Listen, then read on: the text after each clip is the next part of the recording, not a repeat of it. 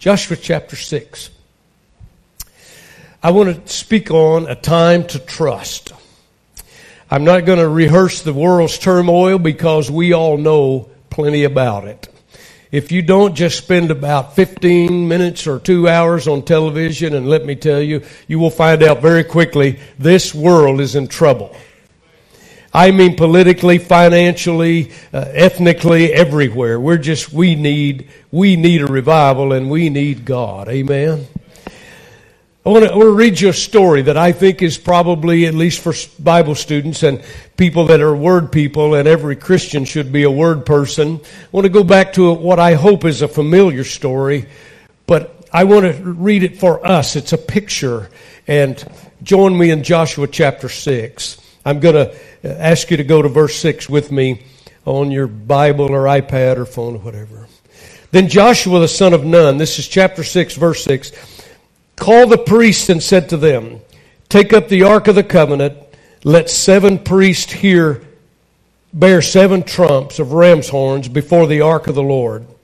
And he said to the people, Proceed and march around the city, and let him who is armed advance before the ark of the Lord. So it was when Joshua had spoken to the people that the seven priests bearing the seven trumps of ram horns before the Lord advanced and blew the trumpets. And the ark of the covenant of the Lord followed them. The armed men went before the priests who blew the trumpets, and the rear guard came after the ark while the priests continued blowing the trumpets. Verse 10. Now Joshua commanded the people saying, you shall not shout or make any noise with your voice, nor shall a word proceed out of your mouth until the day I say to you, shout, then you shall shout. Verse 11. So he had the ark of the Lord circle the city going around it once. Then they came to the camp and lodged at the camp. Drop down to verse 14. Let's continue this story. And the second day they marched around the city once and returned to the camp. So they did this, or that six days. But it came to pass on the seventh day that they rose early about the dawning of the day. Catch that, they got up early. All godly people rise early.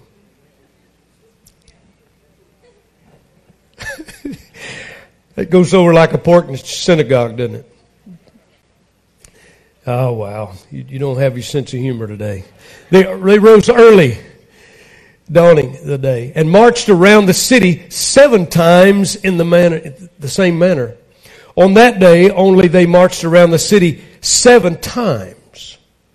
And the seventh time it happened when the priest blew the trumpets that Joshua said to the people, shout for the Lord. What's the next two words? What is it? Has given you the city. Verse 20. So the people shouted with the, when the priest blew the trumpet, and it happened that when the people heard the sound of the trumpet, and the people shouted with a great shout, the wall fell down. I want you to know it didn't say the wall fell down, it, the wall fell down flat. We'll come across that later. Then the people went up into the city, every man straight before him, and they took the city. I want to just say this in simplicity. They got exactly what God told them He would give them. It has been 40 plus years, God said, I give you that. 40 years, an entire generation had to, in a sense, cycle out before God could fulfill that. I want us to get this picture. I believe the story is a, is a, about Jericho is a marvelous picture for believers. This story, as we read it, we draw pictures in our mind, and I will tell you, it will capture your imagination. I, I, want to be theologically correct, and I could preach about 10 sermons this morning. I want to give you a good outline for one through the chapter, the sixth chapter, and I'll let somebody else, all these other ministers, greater theologians than I am, bring this. I'll give the outline and you, you they can preach it. But chapter six, there are three major insights for us in this chapter. First of all, our God is a God of strange strategies.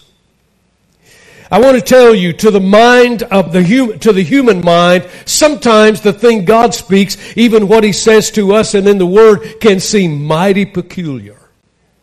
But I have to, I need to instruct you a little bit. Listen, God is far beyond the human mind. And I've said it so many times, I'm glad we can't figure God out. If He wasn't so far beyond us, if we could ever figure Him out and get it straightened out, then He would cease to be God. And one day, the scripture tells us, Paul wrote it to the Corinthians, he said, we're gonna, we're gonna know him and know then as we're known now. Let me tell you, we're gonna have a great improvement when we get to the eternal kingdom. I can't wait to be brilliant. Mentally. but watch strange strategies. Number two, that's, that's, that's verses one through five, or one through five. The, the second is the result of true worship. Watch this. Henry, our fine arts director, he said this morning, worship this year. Worship this year. Let me tell you the result of, of, of true worship. Result of true worship is obedience.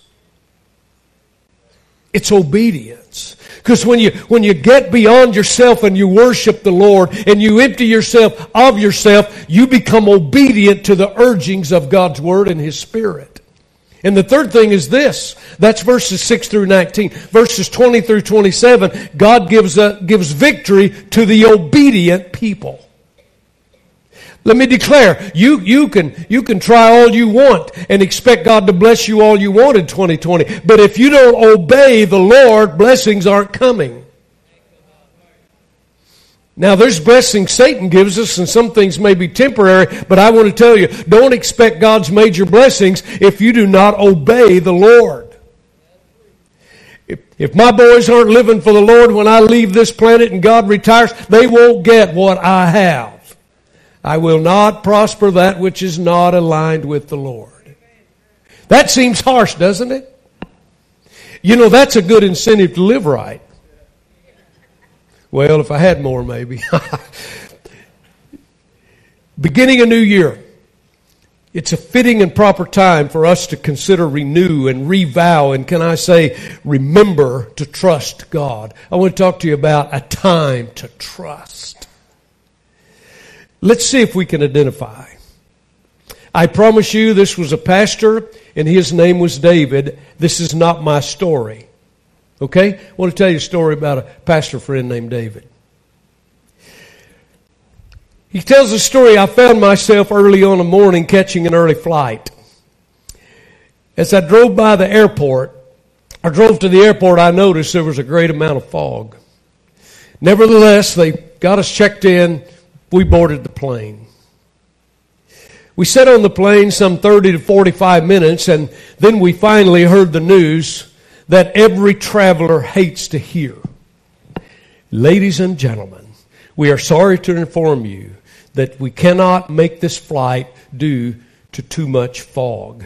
Federal regulations require a quarter mile clearance and vision. Passengers, if you will, please deboard the plane. Isn't that just a great day?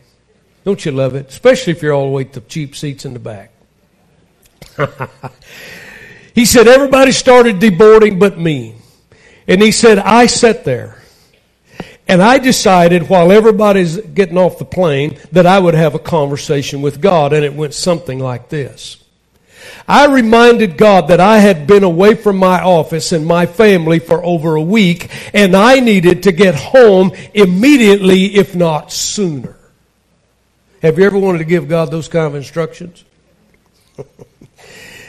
Lord, let me remind you, the pilot, the controllers in the tower, they all have access to radar. They know how to use it. Lord, we have all this modern technology. And while he was talking to the Lord, about that time, the attendant glanced his way. Nothing had to be said. It was his time to make his exit. He said, Then I heard it. That small voice of the Lord answering my question.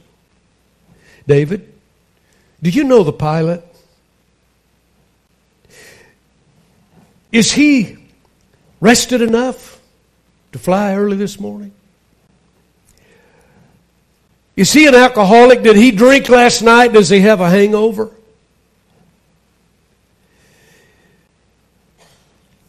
He might have even forged his pilot's license. Truth is, you have no idea about his character or his flying skills. Think about it.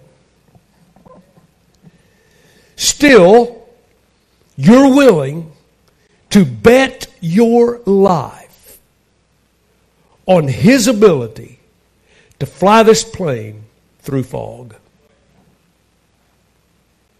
What about us? Do we easily sometimes, out of our desire, trust things we shouldn't be trusting? How quickly, ladies and gentlemen, do we dismiss the God of our faith because circumstance is not like we would desire it? How many of you know that pill didn't go down? and had no sugar on it very well. Didn't do it. So God went on. I find it very difficult to understand that you would trust a man you do not know to take you somewhere he cannot see when you will not trust me to take you where I can see.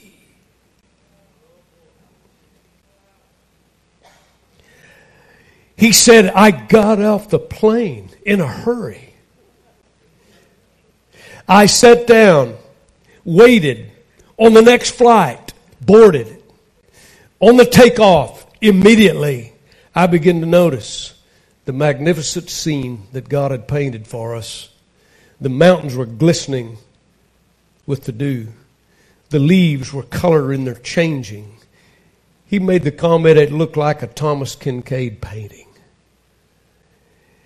And he heard God say these words to him David, see what I see.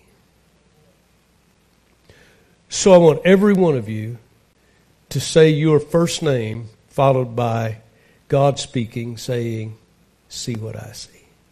You ready? Your first name and then see what I see. Ready? Say it. David, see what I see. Say it again. David, see what I see. John, see what I see. Matt, see what I see. See what I see.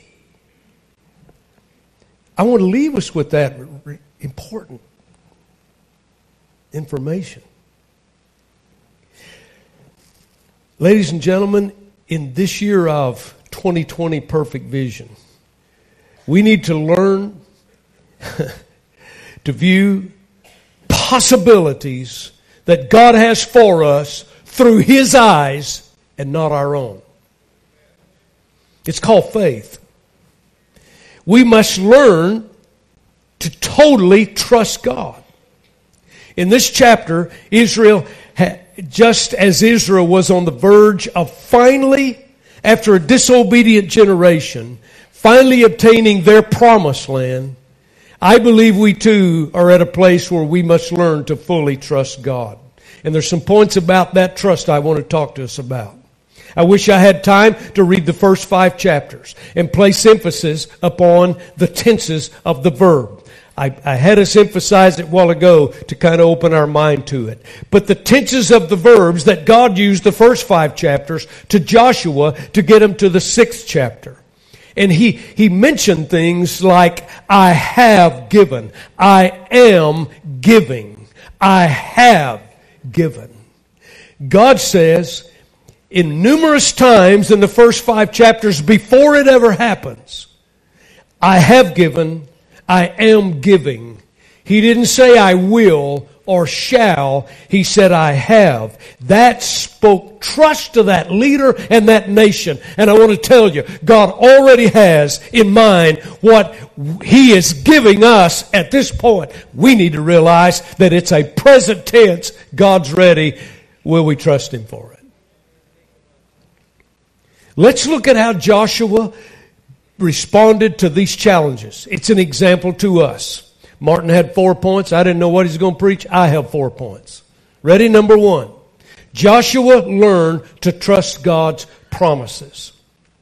How many of you know this book is a book of promise? Do you trust Him for it? Do you trust Him with it?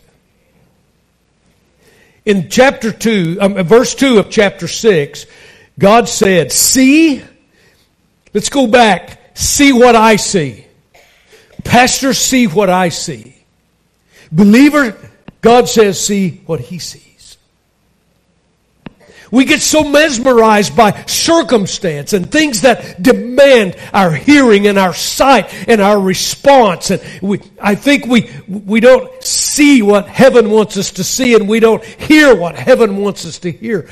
I want to tell you, Isaiah, the old prophet of old, made this statement. My wife was singing it to me or talking to me on the road this morning and it made me speed and I thought I was going to get stopped by a city policeman who passed me. Not kidding. I'm just kidding. I, she was saying that, and the city police, not her fault I was speeding. She was saying, Isaiah, they that wait upon the Lord shall what?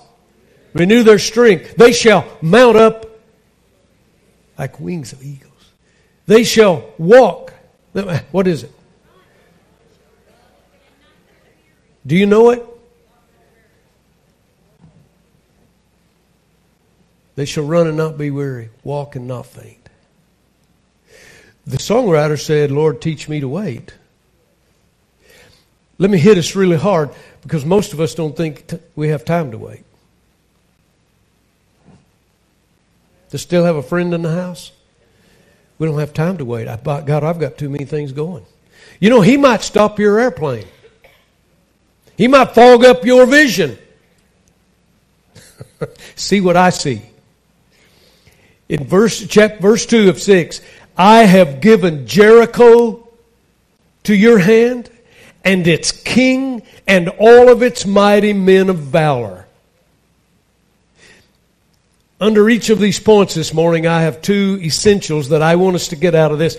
Joshua had to learn to trust God's promises. Letter A, truth is the essence of God's nature. God cannot lie. God does not deal in lies. If He says it, it is emphatic and it's absolute. Don't question it. Wow. He is nature's truth and faithful. Secondly, for proof of that, look to the, look to the past. Joshua 1, let me read, read verse 2 and 3. Moses, my servant, is dead. Now therefore, arise, go over this Jordan, you and all this people, to the land that I will give you. No, that I am giving to them, the children of Israel. Every place that the sole of your foot will tread upon, I have given you as I said to Moses. I have given it. But you've got to obey and trust. Ladies and gentlemen, every one of us is here in this building, and Christ Legacy Church is here because He has given us life. And we have purpose for being here. We must learn to trust God's promises. Secondly, Joshua had to learn to trust God's plan. Here's where we, we have a little more trouble. The two essentials is this. First of all, God's plan is always to our advantage.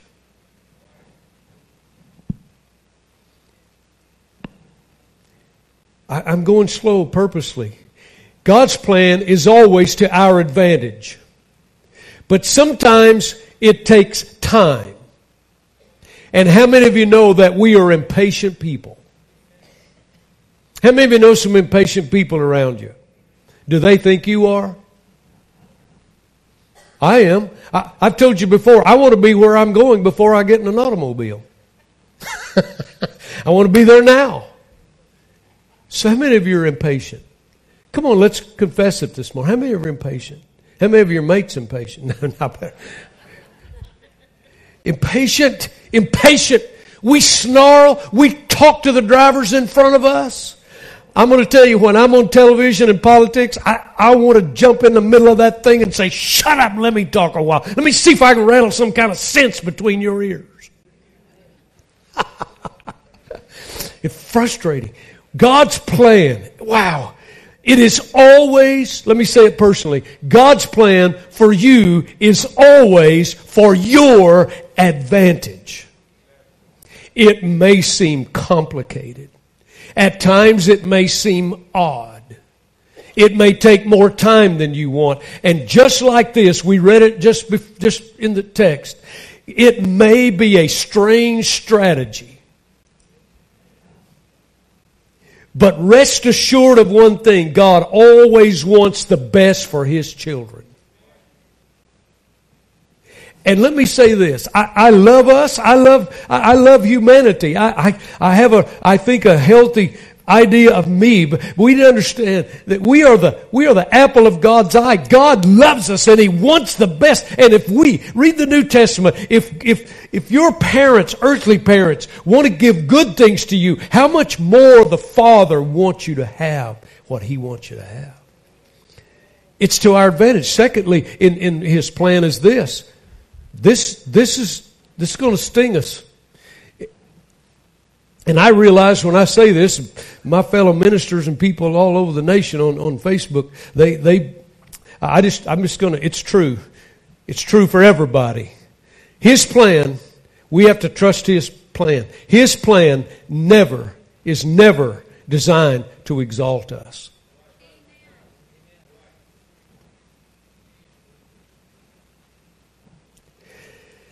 Can you imagine? Watch this. Can you imagine? And remember, we're at war here in Jericho. We've got soldiers, we've got priests with trumps, and we've got the Ark of the Covenant, and we're marching around this city. Let me see. Let me see if I can get this straight.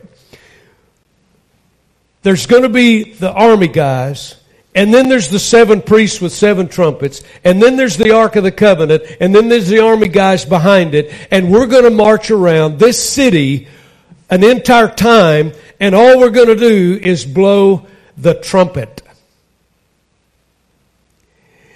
And we can say absolutely nothing. We're going to follow the Ark of the Covenant or lead the Ark of the Covenant totally silent. Seven priests will blow the trumpet every day. Every day. Oh, and then on the seventh day, we have to get up early for work. And we will march around that city seven times silently.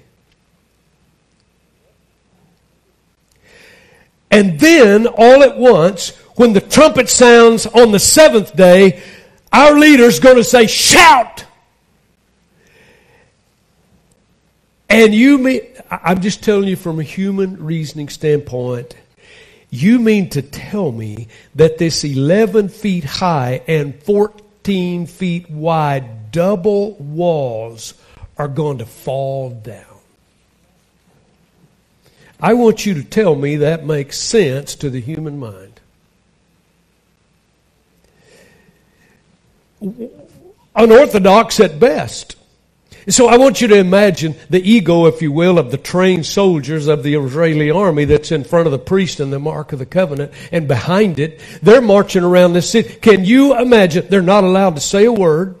They're not not make a noise. They're just marching. Can you imagine that this this wall was some 14 feet wide? You could drive chariots on top of it from history and archaeology. And and yours, their their armies are up there because you're a threat.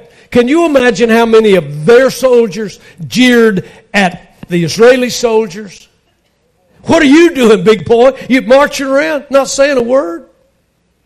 I don't know. I'm using my imagination, but I know people pretty good. And d- d- do you not think a soldier, trained soldier, it wants them, make them want to do something? But one thing you learn in the military, you only do what you're told. You don't add to it. Here they are marching. You're not going to fire an arrow.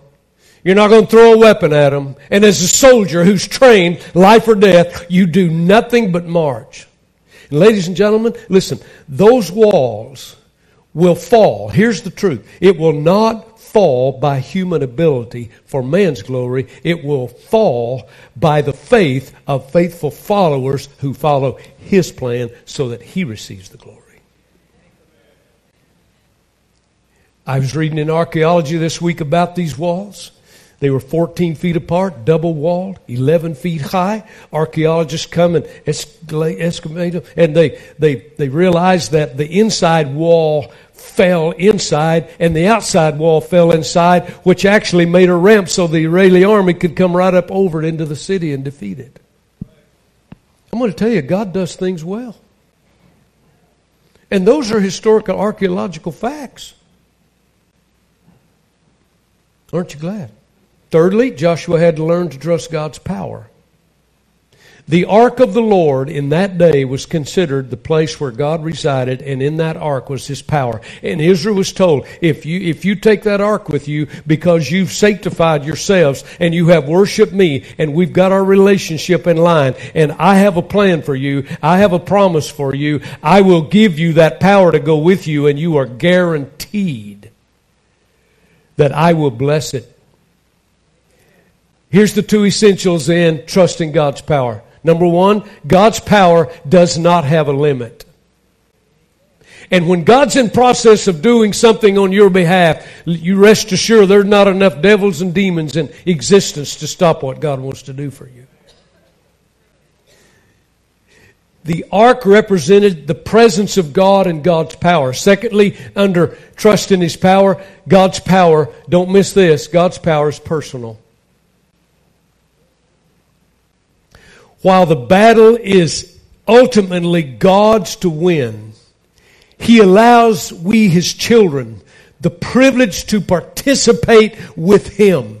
And ladies and gentlemen, it's that particular time when we become representatives of God's provision. God will do through us what He wants. And in the midst of it, because we believe it and we're obedient, God will bless us as His representatives in doing what He wants in our lives and the enemy's place.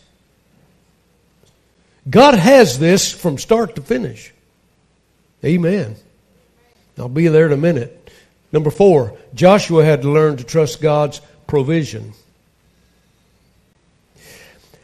I, I, like to say this. I'm going to start out this year saying this. God is not nervous. God is not anxious. God is not upset. God's not worried. God's not wringing his hands saying, Oh, what if somebody makes that decision or something? Listen, God's never said oops. He's never said uh oh. He's all got it. He has it all planned. And every king, every president, every leader, every, everything on planet earth, his footstool is going exactly like he planned it. Stop getting nervous. I preached years ago, everything's alright in Father's house. But you gotta trust his provision. The two essentials is this. Obedience comes before provision. Obedience comes before provision. You want God to supply all your needs according to riches and glory? Obey Him when He says, bring your tithe to the storehouse. Now let's shout. I prompt your heart to give to missions. And you may not get a new set of golf clubs or a new hairdo. I better stay even here. Obedience comes before provision. God said, try me. I'm not going to do this up front. You try me. We, I want to see if you're obedient. I, you know what God wants? He, God wants your heart. God wants you to right relationship. It's the principle. It's not the finance. Are you kidding me? God can make all the gold he wants. But he wants your heart. And he gives you a choice. And that's the one thing he leaves to you. The, the right to choose. Obedience comes before provision. Watch this. They obeyed. They marched. Now, I've been in the army. I've been in uniform. I've carried a weapon. I've been trained in a lot of ways. I want to tell you when it's time to war, you get your mindset there and there's an enemy and that's a mindset that you, you probably don't understand unless you've been there. I can't imagine. I'm out here with a weapon of whatever sorts, bow and arrow, rock, slingshot. I don't know what they had. I do know they had big swords. But here we are, we're ready for war, and I can't say a thing. Oh my goodness. I, I can't do anything. I'm just marching. How many of you soldiers want it when, when it's on, it's on? Well, you wouldn't raise your hand now for anything, would you? When it's on, it's on. But you got to go God's this this way, this way. God has a reason for everything He does. But they they obeyed. They marched. They obeyed. They kept silent. They obeyed. And then when they were told to shout, they obeyed and shouted. The result was the wall didn't fall down, the wall fell down flat. The Hebrew word is takath. It means flat. It means the bottom. That word was specifically using, used by the Holy Spirit emphatically, and it shows that God, ladies and gentlemen, will reward our faithful obedience. It shows God is committed to fully meet the needs of His children. All He wants us to do is obey and follow. We make life pretty complicated sometimes. There's anything I want to challenge you to change in your life this year is this. Stop letting the demands and the circumstance, situation dictate what you listen to, what you see, and how you respond. Let's put God first in our lives and say, Lord, I want you to say, David, see what I see. It stirred me deeply. How many of you want to see what God sees? Don't you want to see what God sees? How many of you want to obey God? How many of you want the blessings of being obedient with a better truck driver than John?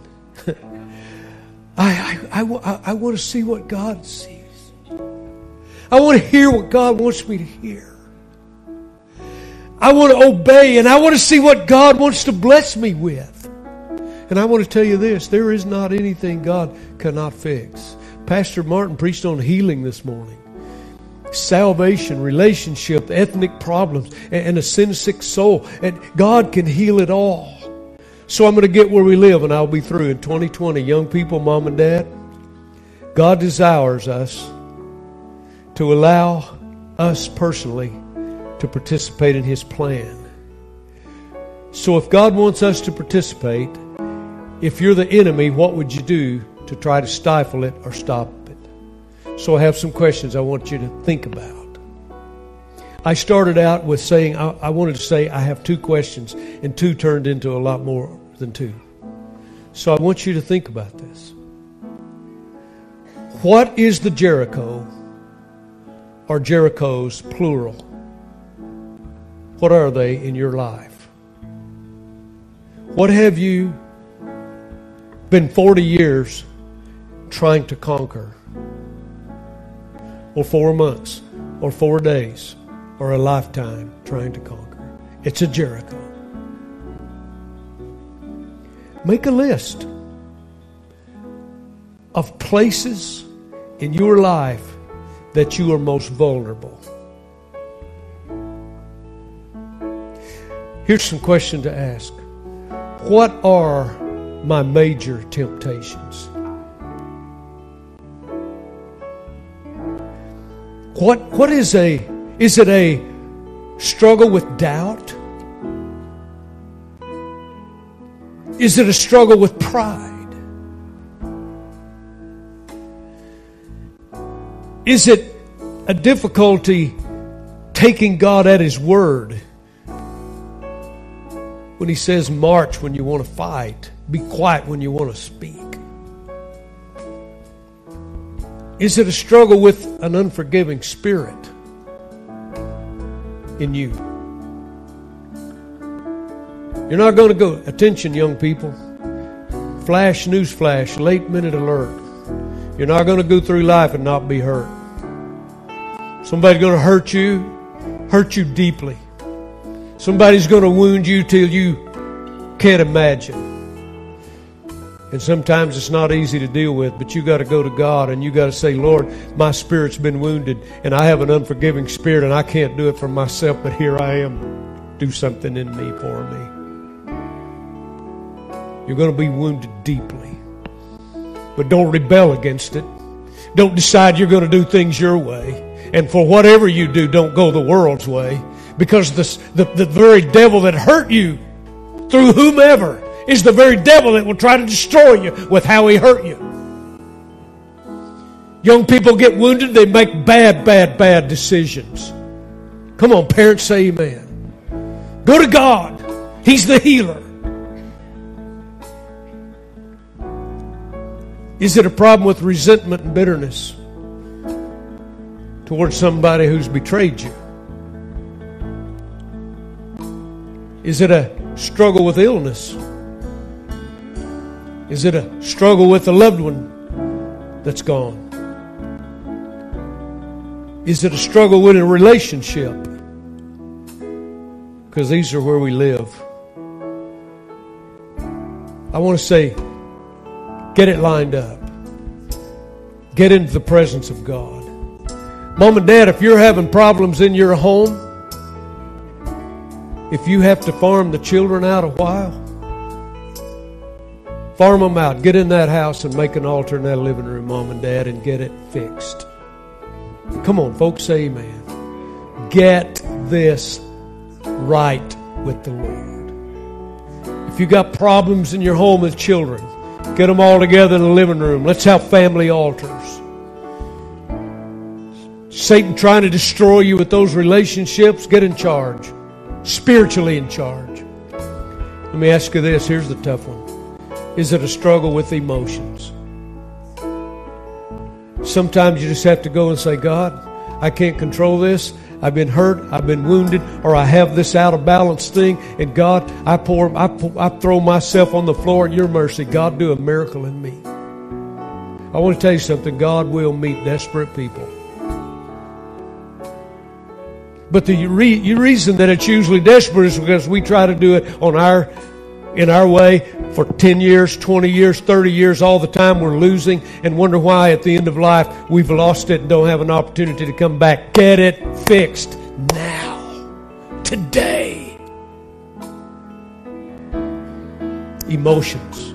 Is it a struggle with an overbearing somebody trying to bully you? Get it taken care of. That's all my first question. Here's the second question. Here it is. I've mentioned it a time or two. Don't miss it. Are you letting God conquer your Jericho for you?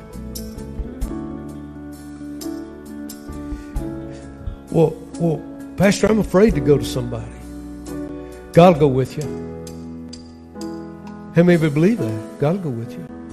Don't be afraid of rejection. They rejected him. That's not your responsibility. Your responsibility is make it right. And then you leave it in God's hands. And you'll walk away, even if that person doesn't forgive you. If you don't get the audience you wanted, if that doesn't happen, here's the truth. God will give you a peace because you've done what you're supposed to do. God will take all that off of you. And listen, you won't keep them more important than God. And they don't keep hurting you when you could be living in victory instead of still trying to do it your way or living by fear. Are you letting God conquer your Jerichos for you? Is it your power or His? Is it your plan or God's plan? Is it God's way or your way? And the message is this God is in the business of giving victory to obedient children. Can you say amen? My, my challenge for you in 2020, I challenge you in a new, entirely different way. Die to yourself. God's plan may seem strange. It may seem a, seem a strange, strange strategy. And it may cost you some pride. You may have to do it God's way. The world will not easily let you reject it. Did you hear me, Young people, the world will not easily let you reject the world, but reject it because God's a healer. How many receive that word? Get it done. Get it done.